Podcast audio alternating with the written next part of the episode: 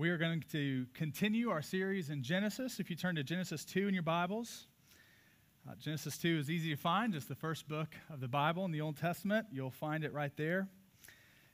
And we are going to be looking at the second half of Genesis 2 this morning, and then coming back next week to see the, the purpose of why they're placed in the garden uh, next week as we look at the first half of Genesis 2.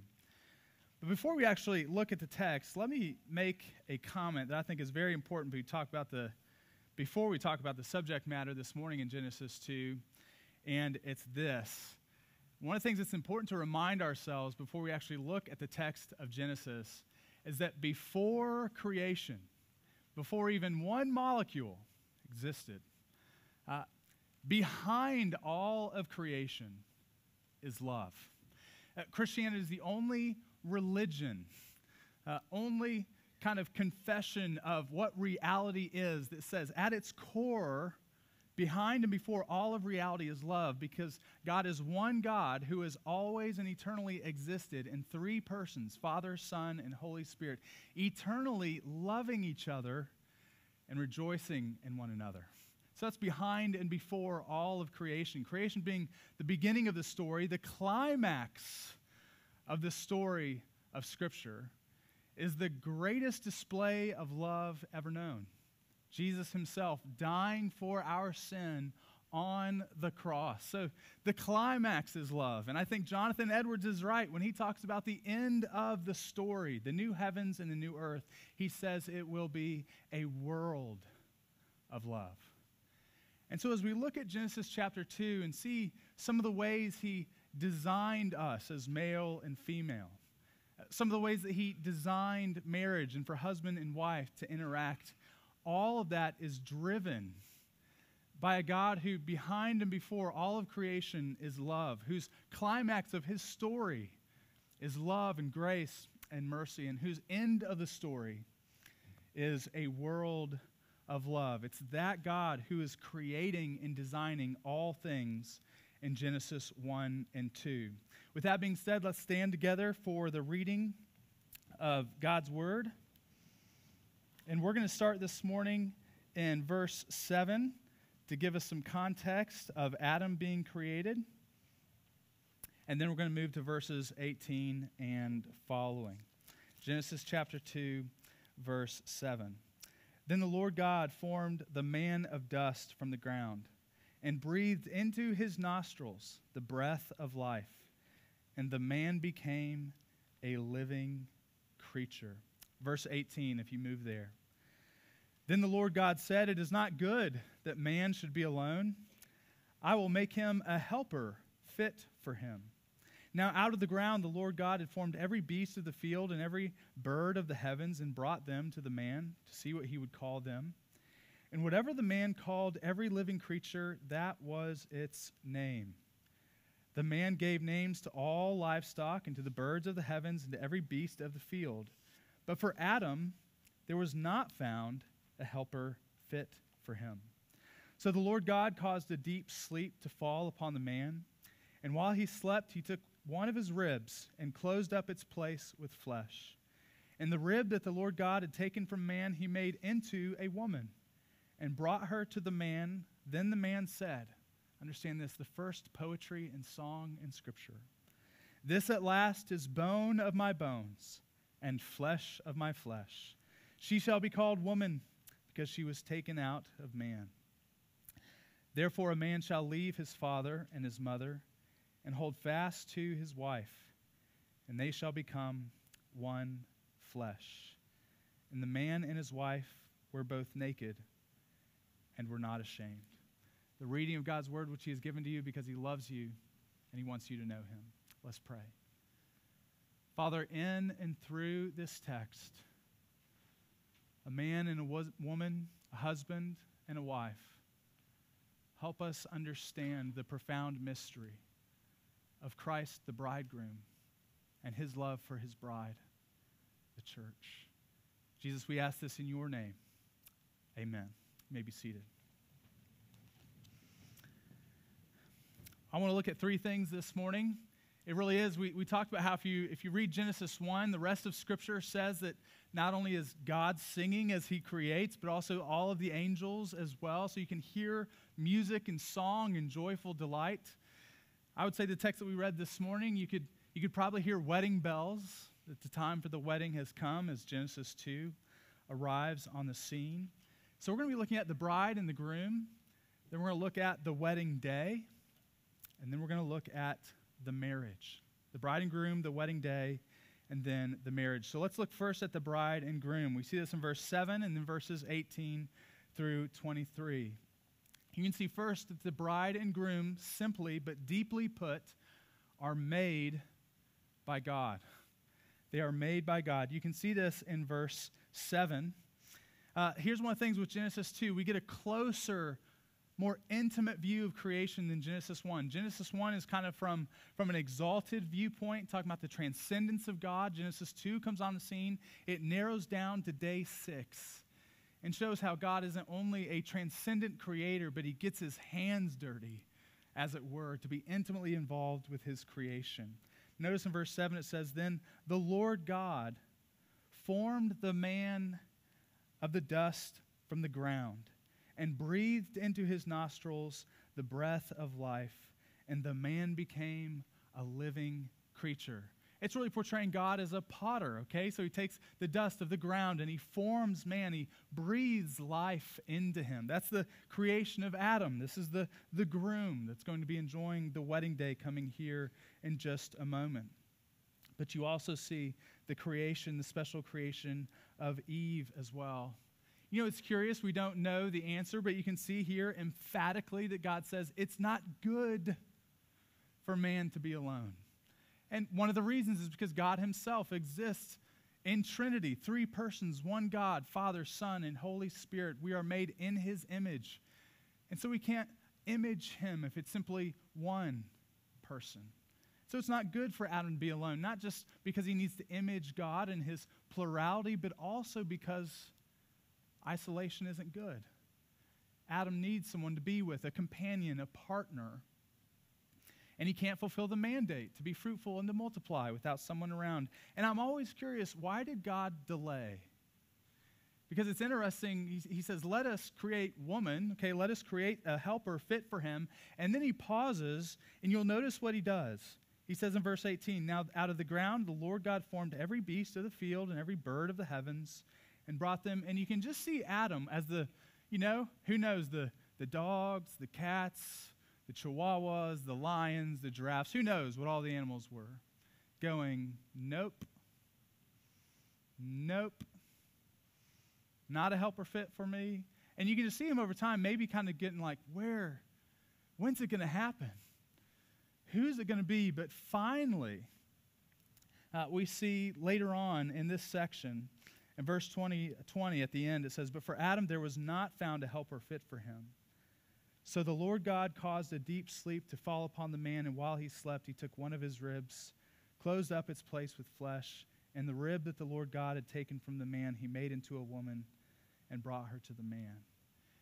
Genesis is being very careful to say that the bride and groom are both made by God Himself. They are made by God. And here's some things that that means that means that they both equally possess dignity. Made in the image of God, male and female, equal dignity for both of them, but there's also a depth of humility. Adam, made in the image of God, formed from the dust of the ground. Adam, Humankind, you are merely dust. Made in the image of God, dignity. Made from the dust of the ground, humility. And Eve herself made from Adam's side. But there's also not just dignity and not just humility, but also complementarity. Uh, this is where we understand it in verse 18. It says, God says, I will make for him a helper fit for him. All right, so this understanding of helper we're going to talk about here in just a moment. When it says fit for him, it means corresponding to him. Now, in the Hebrew, it can literally mean like opposite to him. It doesn't mean that she's totally different, but it does mean that she corresponds to him. in a way that another man couldn't, or if it was just Eve, another woman couldn't, but it was male and female who correspond to one another. And God says, I made them that way. This is good. And at the end of the sixth day, God will look at them as man and woman, male and female, and say, It is very good. Now, I mentioned in the last sermon, one of the things that we're going to do at the end of the series is come back and understand what is a, a gospel and biblical view of, of gender and sexuality. But here, right now, just to say that Scripture understands gender of male and female as a precious gift that God has given to us that we receive and recognize, and not merely something that we can create out of nowhere. God says these, these realities that I'm creating are good and holy and precious and lead to vitality and flourishing, but both are made by God and male and female both, made in God's image, uniquely image God to others and reflect Him. Uniquely as male, uniquely as female. But notice that they're not just made by God, they are made by God for one another. They are made by God for one another. And here's what I want to say. We could spend a whole series on these things, but let me mention some things briefly. When Paul the Apostle in the New Testament looks back on this section, which he quotes multiple times in his letters. In 1 Corinthians 11 and Ephesians chapter 5 and 1 Timothy 2, he recognizes that Adam, as the husband, has, a, has been given a measure of authority to lead his wife. So here's some reasons why Paul says that. He says, You'll notice that in 1 Corinthians 11, Paul says, Man was not taken from woman, but woman was made from man. In 1 Timothy chapter 2, he talks about not just that woman comes from man physically, but also man comes before woman chronologically. He says the man came first and then the woman. And then he says it explicitly in Ephesians 5. He says the husband is the head of the wife, just as Christ is the head of the church. He is called to lead. Now, here's what's incredible about the biblical understanding of the husband. In the ancient Near East, the, the reality of a husband was this.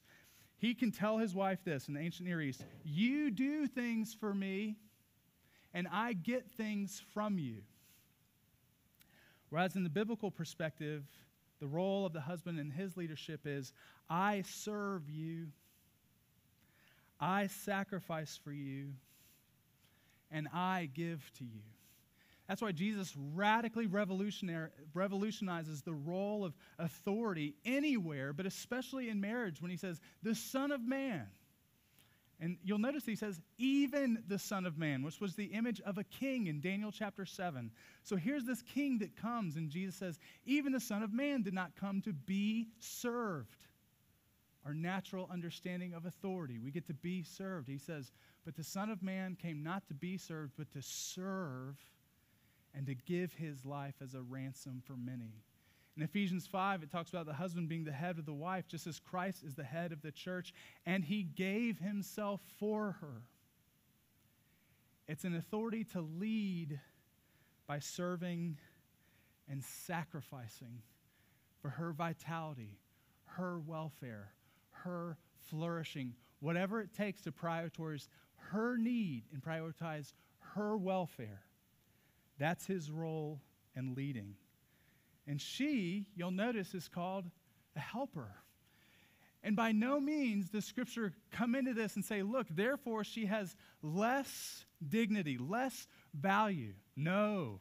Again, image of God, equal in value and dignity. And listen, almost every other time the language of helper is used in Scripture, it's used of God Himself, the one who is strong and wise coming along to help and support his people. So I'd love to explore all those realities more, but the thing is, they are made by God for each other. And in really ways to, to help one another in their various tasks and roles. And let me apply it by this. I say this often when I do weddings. Personal humility leads to marital harmony. Personal humility leads to marital harmony. And I get that from Philippians chapter 2, when Paul is talking about how Jesus, who had all authority, it says this in John chapter 13, he has all authority, and then he puts on a towel to wash his disciples' feet. He says, I've been given all authority and I will serve you. And in Philippians chapter 2, Paul says, Let each of you consider the needs of others more important than your own. So, what would that be like if husband and wife, the husband says, Wife, your needs, more important than my own. As leader, I want to lead by serving and sacrificing so that you are cared for. That's my priority. And if the wife says, I'm called to be your helper, and so I want to make your needs more important than my own so that you will flourish and you will thrive. Personal humility, putting the other first, is essential for marital harmony. Damage starts to be done where one or both start saying, My way, me first. That's what happens. Personal humility leads to relational harmony. The bride and groom made by God for one another. Now, here's the thing I love how in this text, I missed this for so many years. The, God is acting like the father of the bride. You see that God creates Eve, and then it says this it says in verse 22 And the rib that the Lord God had taken from the man, he made into a woman and brought her to the man. You see God creating this, this woman with a smile on his face, just so eager to bring her to Adam. And you can see Adam's response in verse 23 as we transition to our second point of the wedding day. It's as if the groom now sees his bride coming and he, he busts out in song. And he says, This at last is bone of my bones and flesh of my flesh. You see, he focuses on their similarity, what they have in common, their, their humanity together. And then he says, She shall be called woman. Again, he's using a measure of his authority. He's, he's naming her. And then he says, because she was taken out of man. Whether Adam knew it at that point or not, he was imaging God. He was reflecting God to Eve. Because Isaiah chapter 62 says, As a bridegroom rejoices over his bride, so the Lord God rejoices over his people. You see, as God brings Eve to Adam, he sees her and he's just stunned with delight. And he can respond with the first poetry in all of Scripture and says, There she is. That's why I've heard some of you say when you go to a wedding, when the bride comes down the aisle, yes, you look at her, but you're really focused on the groom because you see his face. You see how delighted he is. You see how excited he is to finally see his bride coming his way. And it's the wonderful thing. Just like I said, personal humility leads to marital harmony. You can always see this here. He's rejoicing over his bride. Let me mention this Leonard Bernstein. Some of you have probably heard that name. He was a famous conductor. They asked him, What is the hardest instrument to play? And he quickly says, Second fiddle. Everyone wants to play first fiddle, but nobody wants to play second fiddle and play the servant role of the entire orchestra. But without second fiddle, there's no harmony. And so, right here, as Adam is looking at his wife, he's saying, In humility, I'm committing myself to serve her, to be her servant, to not make myself constantly first, but to make myself the servant of my bride. And Eve is coming to him saying, I'll be your helper. I will not demand that I'm first, but I will serve you so that there will also be harmony in our relationship. God is acting like the father of the bride. He's bringing the bride and groom together. And now we see their wedding day in verse 24. In 24, what is happening is a wedding is taking place. The author of Genesis says this Therefore, a man shall leave his father and his mother and hold fast to his wife, and they shall become one flesh. Now, notice a few things here in this text. Therefore, a man shall leave his father and his mother. You see how the man is taking the lead to passionately pursue the woman that he loves?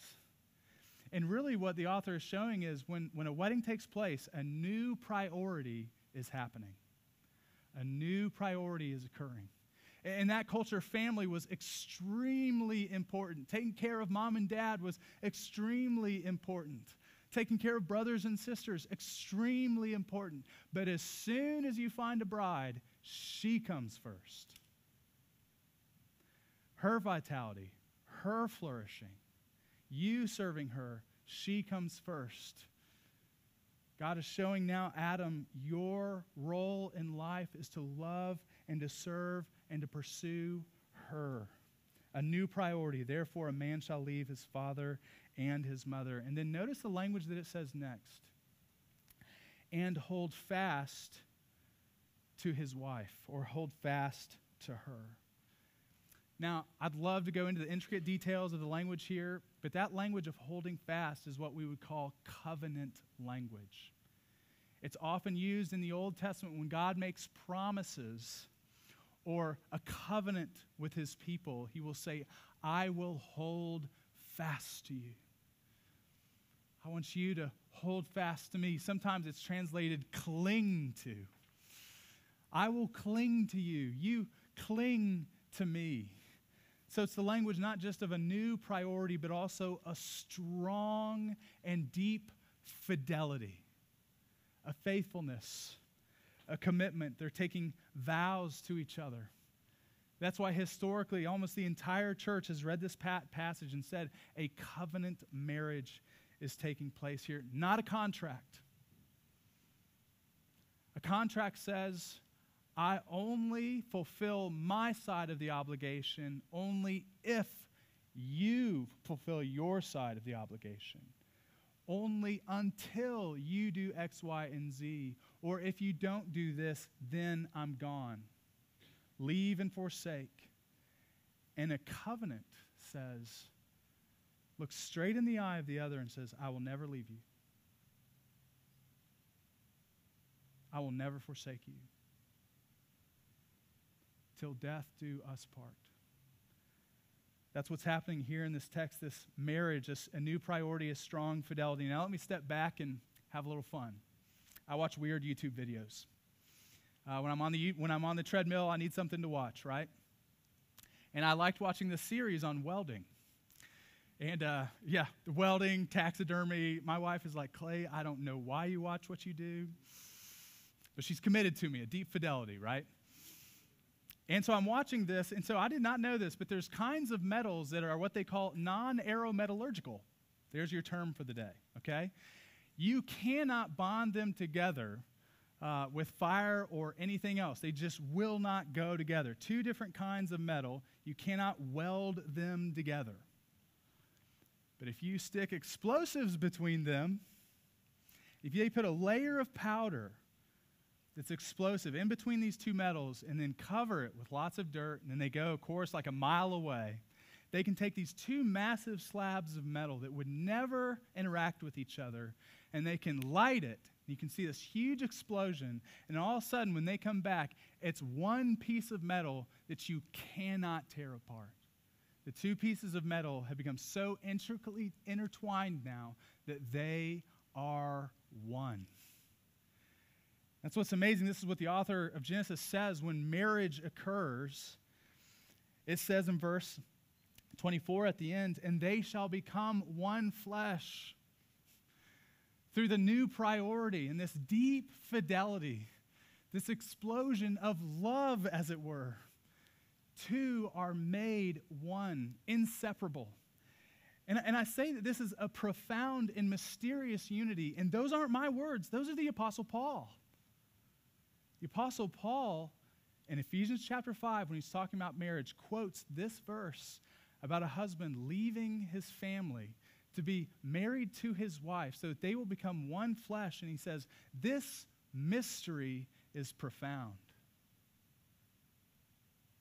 But it is speaking of Christ and the church. The two becoming one flesh, intimate with each other. Yes, physical intimacy within the boundaries of marriage, becoming one flesh, but emotionally one. Psychologically one, you start to think alike each other. You bring your differences, but also you see how each other's thinks. You become one with each other, emotionally one.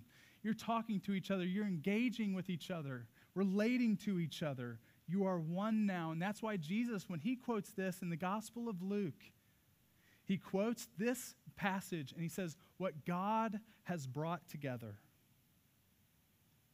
When I stand before a couple on their wedding day and they make those vows and they kiss one another in some mysterious, profound way, God Himself is making the two one.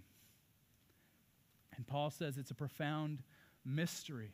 And because they are one, Paul says, now, husband, take care to nurture and cherish your bride. Because Jesus nurtures and cherishes his people. Wife, nurture and cherish your husband, just as Jesus nurtures and cherishes his bride, the church. Now, let me mention this. This is usually a time where a preacher steps back and hopefully following in line with Jesus and Paul and the prophets and Scripture, use an illustration to make the point, a story that makes it meaningful and memorable. But here, I need no illustration because marriage is the illustration. Now, here's the thing when God creates marriage, He didn't create it and then say, you know, that, that shows what my love is like. I should use marriage to tell people what, what my love for others is like. No, actually, Paul says it's a mystery because beforehand, before God created anything, he said, What can I create?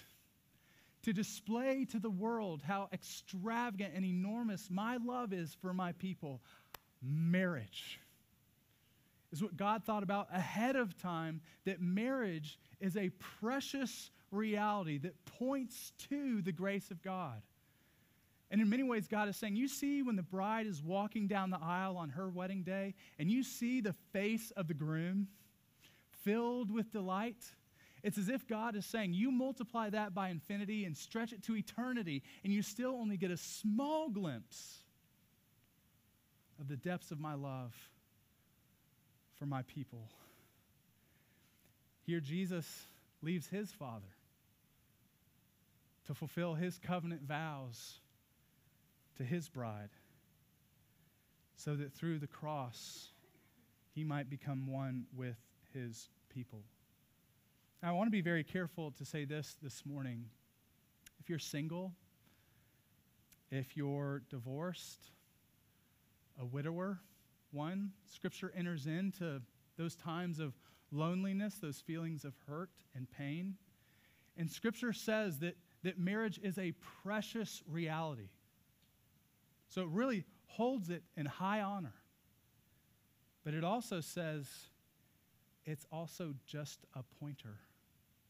It's a pointer to a greater, more wonderful reality of Christ's love for his people with whom he is one with when they look to him by faith. And so, even if we don't uh, engage or aren't in a wedding or a marriage, Scripture says you can still feel the experience because Jesus himself is the perfect bridegroom of whom marriage points to. It points to the deeper reality of Christ's relationship with his people. And let me mention last the marriage that's taking place. You can see this in verse 25. And the man and his wife were both naked and were not ashamed. Now, let me mention this just real quick. When it comes to the marriage, it is a monumental and mutual task. Monumental because it's, hey, push the boundaries of the garden all over the globe, subdue and have dominion. Invest your lives, engage your world, your spheres of influence in the various seasons of life. It's such a monumental calling, Adam can't do it alone. Oh, he needs his bride. And Eve can't do it alone. Oh, she needs her husband. It's a mutual task because it's so monumental. And in that task, there's going to be hard days, hard seasons. There's going to be times, actually, believe it or not, husbands and wives argue with each other. Liz and I have argued with each other. We've been in bed at night when we can almost barely talk to each other. And it's often when things are really hard or for some reason we're arguing that one or both of us will look at each other and simply say this We are in this together. I'm with you. I am for you. And you are not alone. And that's about all we can say sometimes. But it's a mutual and monumental task. And we just look at each other and say, You're not alone. We're in it together. And it's also a breathtakingly beautiful reality. Look how it says that they were naked and not ashamed. Eden says this that when they're both in Eden, here's all that I am, all that I have, and I am all yours. They are exhaustively known and deeply loved. But shame says, here is some of who I am.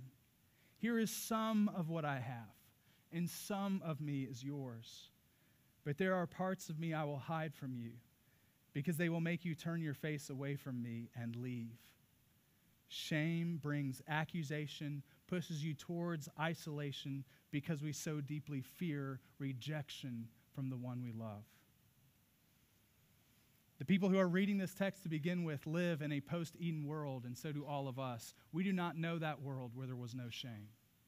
We know the world of sin, and we know the world of shame. And here's the wonderful thing Paul says this text is about Adam and Eve, but most deeply it's about Jesus and his love for his bride and he sees all of our shame, all of it. He knows us exhaustively, and he does not turn his face away. In fact, you can see compassion and grace in his eyes moving towards you, and it's as if you're sitting there going, Me? You don't want to see this. Yes, I do. I see it, and he still heads towards you.